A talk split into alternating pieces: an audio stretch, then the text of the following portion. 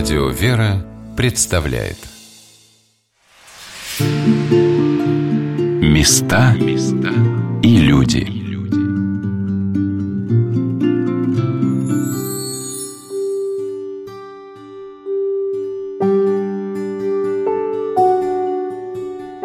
Мы продолжаем знакомство с президентской библиотекой, которая расположена в исторических зданиях Сената и Синода в одном из красивейших мест Санкт-Петербурга на Сенатской площади. С вами Александр Ратников и наш гид Валерия Дедова.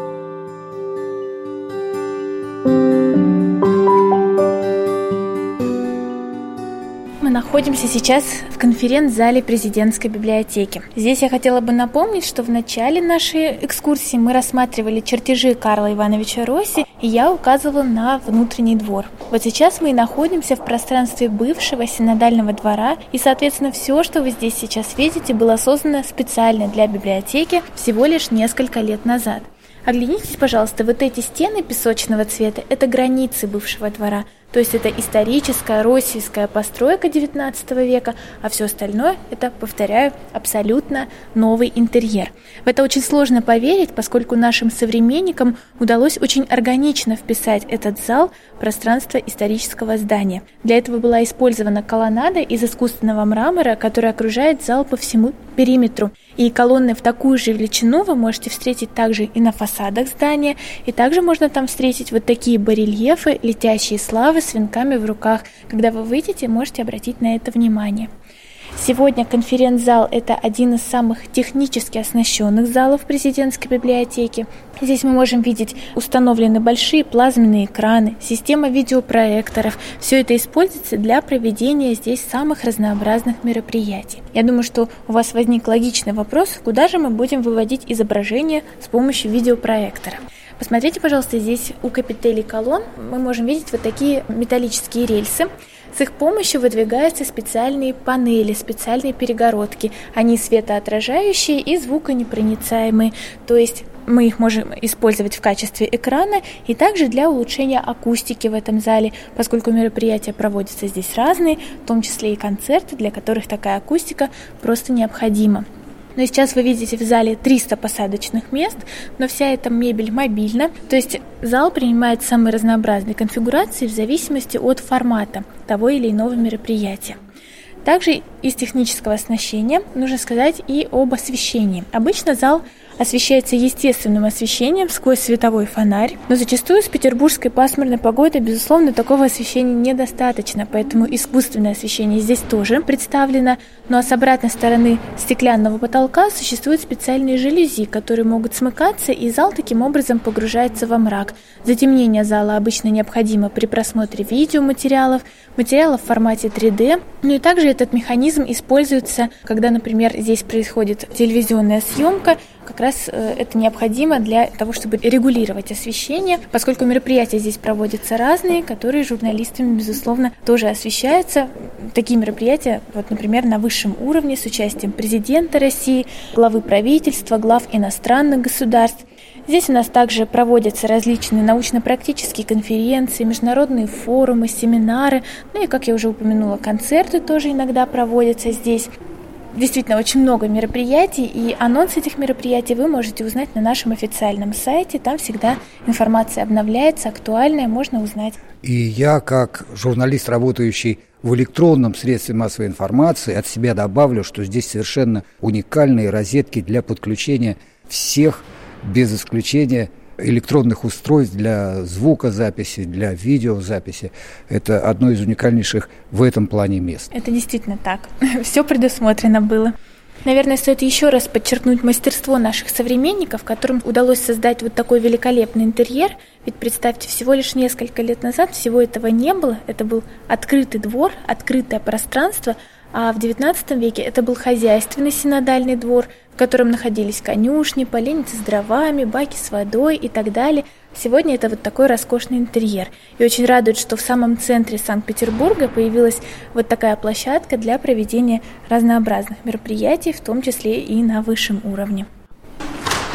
Сейчас мы находимся в выставочных залах президентской библиотеки, где у нас организуются временные экспозиции, которые, как правило, приурочены к памятным датам из истории России. То есть это опять же связано с комплектованием фонда президентской библиотеки. У нас и в фонде различные исторические материалы, ну и на выставках мы тоже представляем исторические документы. И вот э, шумит вентиляция. Это для поддержания влажности? Да, температурно-влажностный режим у нас здесь, безусловно, поддерживается. Все эти особенности у нас тоже учтены.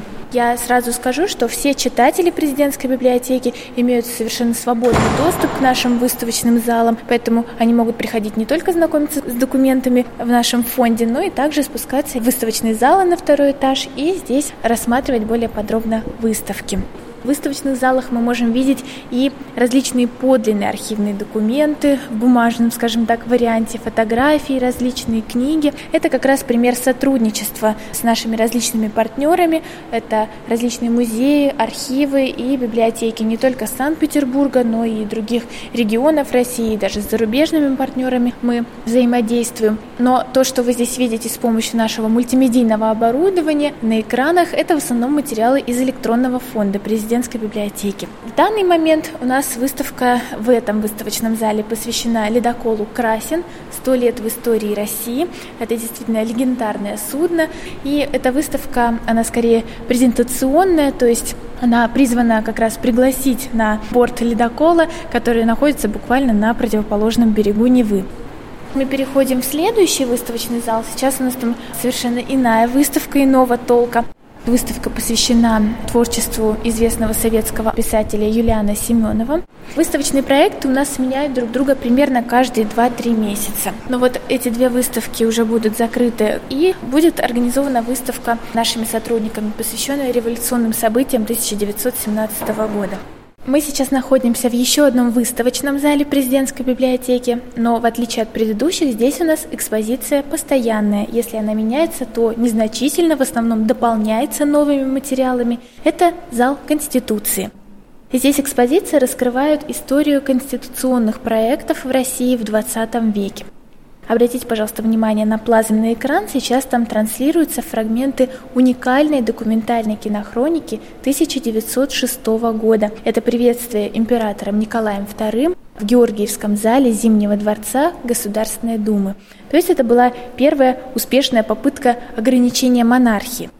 Далее следует информация о всех постреволюционных проектах Конституции. Это, например, собственно, первый документ, который имел название Конституции. Это Конституция 1918 года, 24 далее это Сталинская 36 и Брежневская Конституция 77 года.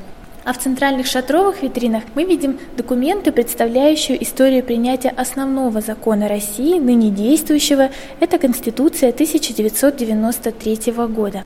Например, в данной витрине представлен проект Конституции, который был утвержден президентом Борисом Николаевичем Ельциным и вынесен на всенародное голосование 12 декабря 1993 года. Бюллетень этого голосования также представлен в витрине. Ну и, собственно, за принятие Конституции проголосовало около 60% избирателей, поэтому сегодня мы живем по Конституции 1993 года. Ну а я обещала показать подарок президента России в день открытия президентской библиотеки 27 мая 2009 года. Он сейчас перед нами в зале Конституции. Это главный экспонат. Это единственная существующая копия инаугурационного экземпляра Конституции России. Эта копия полностью подражает оригиналу, который в свою очередь хранится в библиотеке администрации президента в Кремле. Поскольку президентская библиотека – это электронная библиотека, можно, применяя современные мультимедийные технологии, полистать страницы Конституции и познакомиться с ее содержанием. Это вот таким образом можно сделать. Мы сейчас будем проходить снова сквозь выставочные залы, возвращаться. У нас там также есть мультимедийные листалки, с помощью которых можно также знакомиться с различными материалами. То есть вот такие технические возможности предоставляет нам уже в свою очередь возможность как можно большее количество документов, различных архивных материалов, карт, фотографий представить в экспозиции. А можно я попробую? Да, пожалуйста. Получилось. Да, это очень нравится школьникам. Мы с, со школьной аудиторией много работаем, и, конечно, вот такие технологии их очень привлекают, и всем очень хочется полистать То есть это тоже призвано на пробуждение интереса к документам. А школьники к вам приходят в составе школьных групп, да, вот какие-то организованные экскурсии? У нас и организованные экскурсии проводятся для школьников, и, безусловно, у нас есть отдельные проекты, которые рассчитаны на школьную аудиторию. Мы об этом поговорим чуть позже в мультимедийном зале, там как раз об этом и стоит говорить. Мы находимся сейчас в мультимедийном зале. Это уникальный зал президентской библиотеки. Аналогов ему нет нигде в мире. Он называется мультимедийный зал «Трансформер».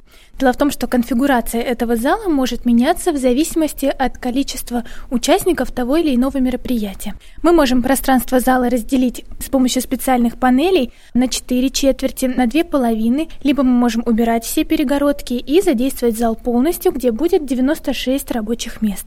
Если, например, в мероприятии принимает участие школьный класс, то нет необходимости задействовать зал полностью, мы отделяем сектор и в нем проводим мероприятие. То есть одновременно здесь можно проводить четыре независимых друг от друга мероприятия. Эта система очень удобна и действительно ежедневно у нас несколько мероприятий в мультимедийном зале проходит. Также техническое оснащение здесь заслуживает внимания.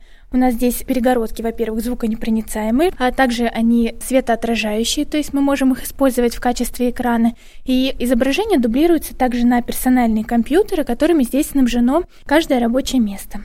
Также здесь есть система синхронного перевода сразу на несколько иностранных языков, поскольку мероприятия международного уровня здесь у нас часто проводятся. Также система электронного голосования. Кроме того, выводится изображение на экран. Здесь есть доступ к нашему фонду, и поэтому многие мероприятия у нас организуются с использованием нашего электронного ресурса. И какие мероприятия здесь все-таки проводятся? Это могут быть различные конференции, международные форумы, семинары, телемосты. Это также образовательные проекты президентской библиотеки, среди которых, например, мультимедийные уроки для школьников. Это проект очень известный, он становится все более и более популярным в школах Петербурга, Ленинградской области. И он направлен как раз на то, чтобы знакомить с различными историческими событиями с помощью исторических источников, находящихся в нашем фонде, школьные группы. У нас проводятся, например, видеолекции по истории России. Приглашаются профессора университетов, которые читают эту лекцию, и, соответственно, прямая трансляция идет на наш официальный сайт. То есть у нас практически каждое мероприятие в президентской библиотеке, в том числе и в мультимедийном зале, и в конференц-зале, снимается на камеру, прямая трансляция идет на сайт, поэтому всегда есть возможность следить за ходом мероприятия в режиме онлайн. И такой системой тоже очень многие пользуются, в том числе и в регионах России, и за рубежом. Техническое оснащение президентской библиотеки, ее многофункциональность поражает воображение. В этом здании на Сенатской площади в Санкт-Петербурге с одинаковым успехом проходят встречи на высшем уровне и лекции для школьников и студентов, выставки и презентации. Здесь бережно сохраняют старинные книги и архивные документы. Здесь сами снимают кино – с вами Александр Ратников и заместитель генерального директора президентской библиотеки Валентин Валентинович Сидорин.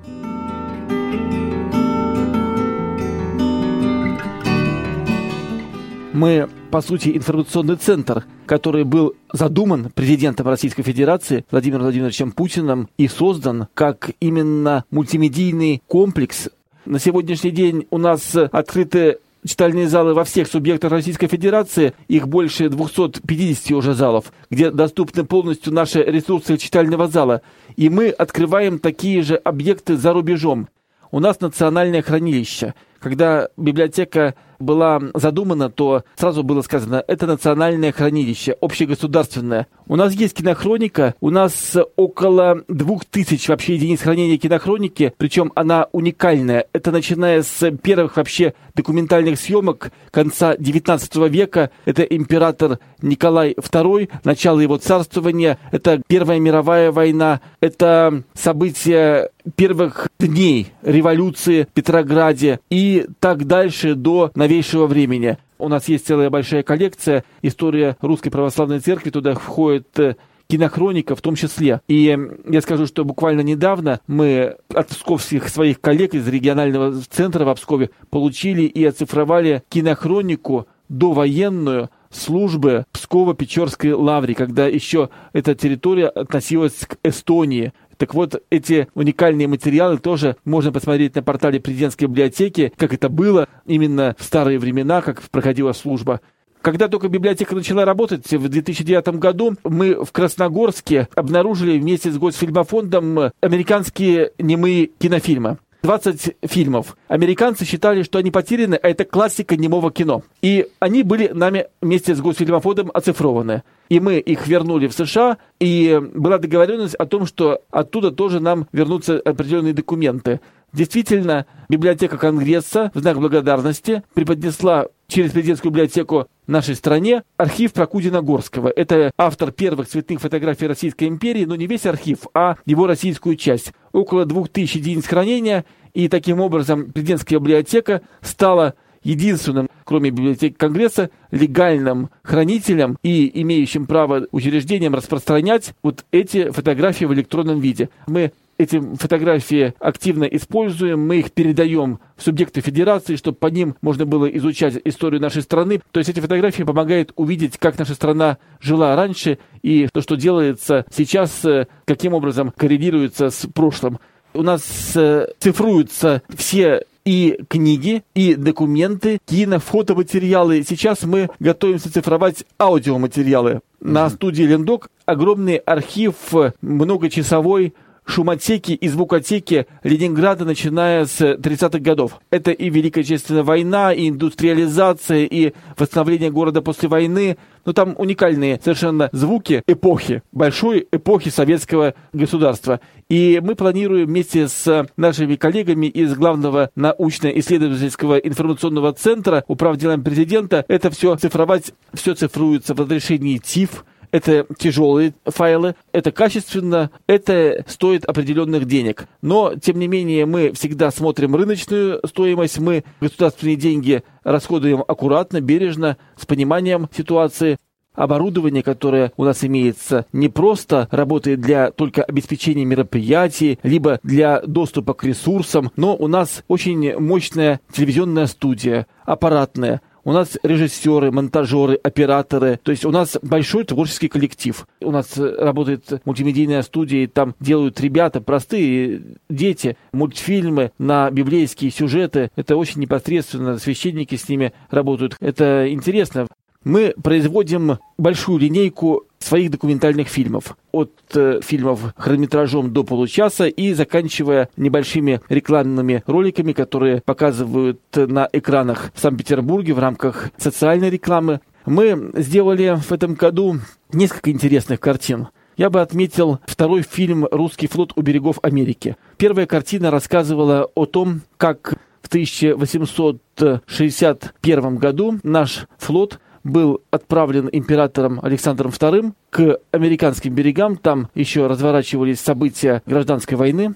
И э, флот был направлен для того, чтобы показать мощь русского государства в связи с тем, что было противостояние Англии и России. Нужно было встать на путях, по которым из колонии ходили английские суда, для того, чтобы в случае обострения конфликта принять э, удар и ситуацию развернуть в необходимое русло. К счастью, столкновения не было, но русский флот был направлен, он вышел из Кронштадта и с Владивостока и в определенное время оказался у берегов Северной Америки. По сути, присутствие нашего флота уже означало поддержку Северным Штатам. Линкольн, первый президент США будущий, очень э, высоко оценил то, что наши корабли туда прибыли, и наши моряки не только стояли на рейде, они помогали гражданскому населению в ходе войны, они помогали северным штатам решать какие-то хозяйственные вопросы, бытовые. Ну, в общем-то, там была целая история, и после уже окончания гражданской войны американцы, по сути дела, признали, что Россия стояла у истоков создания государства США. Вот такая вот коллизия необычная, историческая.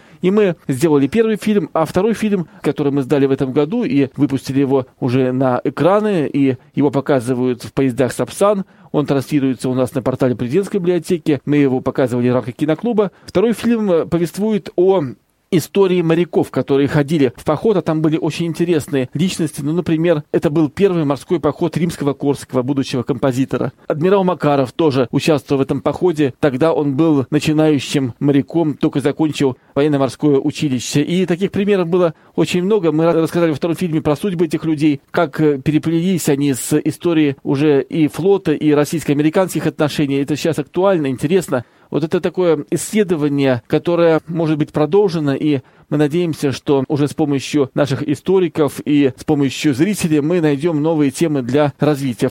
Второй фильм, который тоже был хорошо упомянуть, это фильм, рассказывающий про историю Святейшего Синода собственно говоря, в здании которого мы находимся. Это тоже уникальный был орган власти. Многие думают, что он управлял церковью. Это, в общем-то, достаточно упрощенное понимание роли Синода, потому что Синод занимался и просвещением, это борьба с безграмотностью. Не после 17 года начали бороться с безграмотностью, безграмотностью начал бороться Синод созданием церковно-приходских школ на местах, в властях, в деревнях. И, в общем-то, это было очень важное дело, которым он занимался. Это социальная опека. Были созданы приюты, сиротские дома, дома для семей воинов, которые погибли во время войны. Синод в годы Первой мировой войны занимался активно попечением наших военных, которые были ранены. Это была целая огромная система социальной защиты, образования. И, конечно, мы, так как находимся в комплексе Синода, просто обязаны были все это показать во всем масштабе. Мы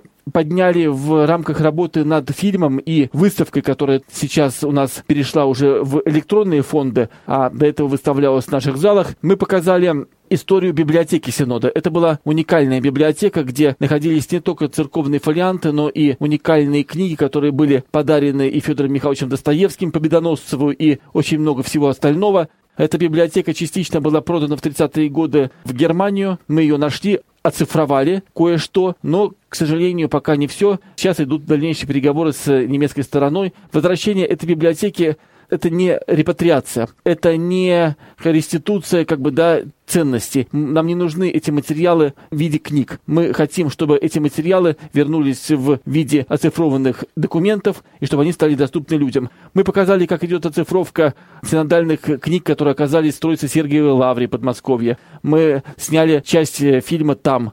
Мы показали, как э, Синод был связан с Петербургской епархией. И по благословению нашего митрополита, владыки Варсонофия, мы сделали ряд съемок у нас в Александро-Невской лавре. Получился интересный фильм. Он э, понятен людям, он интересен. Мы, собственно говоря, стараемся делать все фильмы, чтобы они были не сугубо научными, а чтобы это было понятное, интересное кино, которое хочется смотреть. Также мы подошли к фильму о ЮНЕСКО. У нас была выставка объекты ЮНЕСКО на карте России, и мы сделали видеоэкскурсию по этой выставке. Все, кто летает самолетами Аэрофлота, смогут посмотреть, потому что мы его покажем на бортах Аэрофлота в самолетах, которые оборудованы мультимедийной системой. Поэтому мы стараемся, чтобы наши фильмы шли к людям. То есть мы это все делаем не для себя, а для зрителей. Мы всегда рады тем, кто к нам приходит э, в президентскую библиотеку. Мы действительно открыты, мы работаем для людей, мы для людей созданы. Это не какое-то учреждение само для себя. Приходите, смотрите за анонсами на нашем портале, какие у нас проводятся мероприятия, какие у нас киноклубы, лектории. Вы можете зайти на сайт президентской библиотеки, ну, собственно говоря, вы можете через любую поисковую систему найти президентскую библиотеку, это несложно. Там посмотреть материалы, которые вас интересуют, зарегистрироваться и получить необходимые документы по электронной почте. Кроме того, из 500 тысяч единиц хранения, которые у нас есть в читальном зале, примерно половина доступна в интернете и без регистрации. Кроме того, на сайте у нас есть обратная связь. Если вас какой-то документ э, будет волновать отдельно, и вы захотите узнать что-то по отдельной тематике какой-то, то обратитесь обратитесь по почте, мы всегда открыты и списываемся, помогаем в этой работе. Так что и кино, и фотографии, и наши ресурсы, они очень интересны, это живые совершенно документы.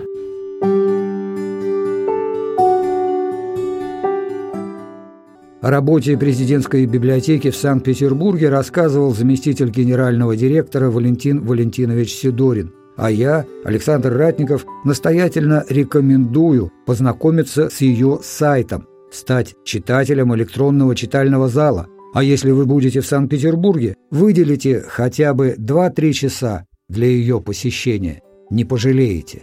А в завершении сегодняшнего рассказа я воспользуюсь еще одной архивной записью, в которой Святейший Патриарх Московский и всея Руси Кирилл обращается к делегатам одной из поместных церквей, посетивших историческое здание Синода. Мы взираем на это здание с особым душевным волнением, потому что именно здесь принимались судьбоносные для церкви решения на протяжении всего синодального периода.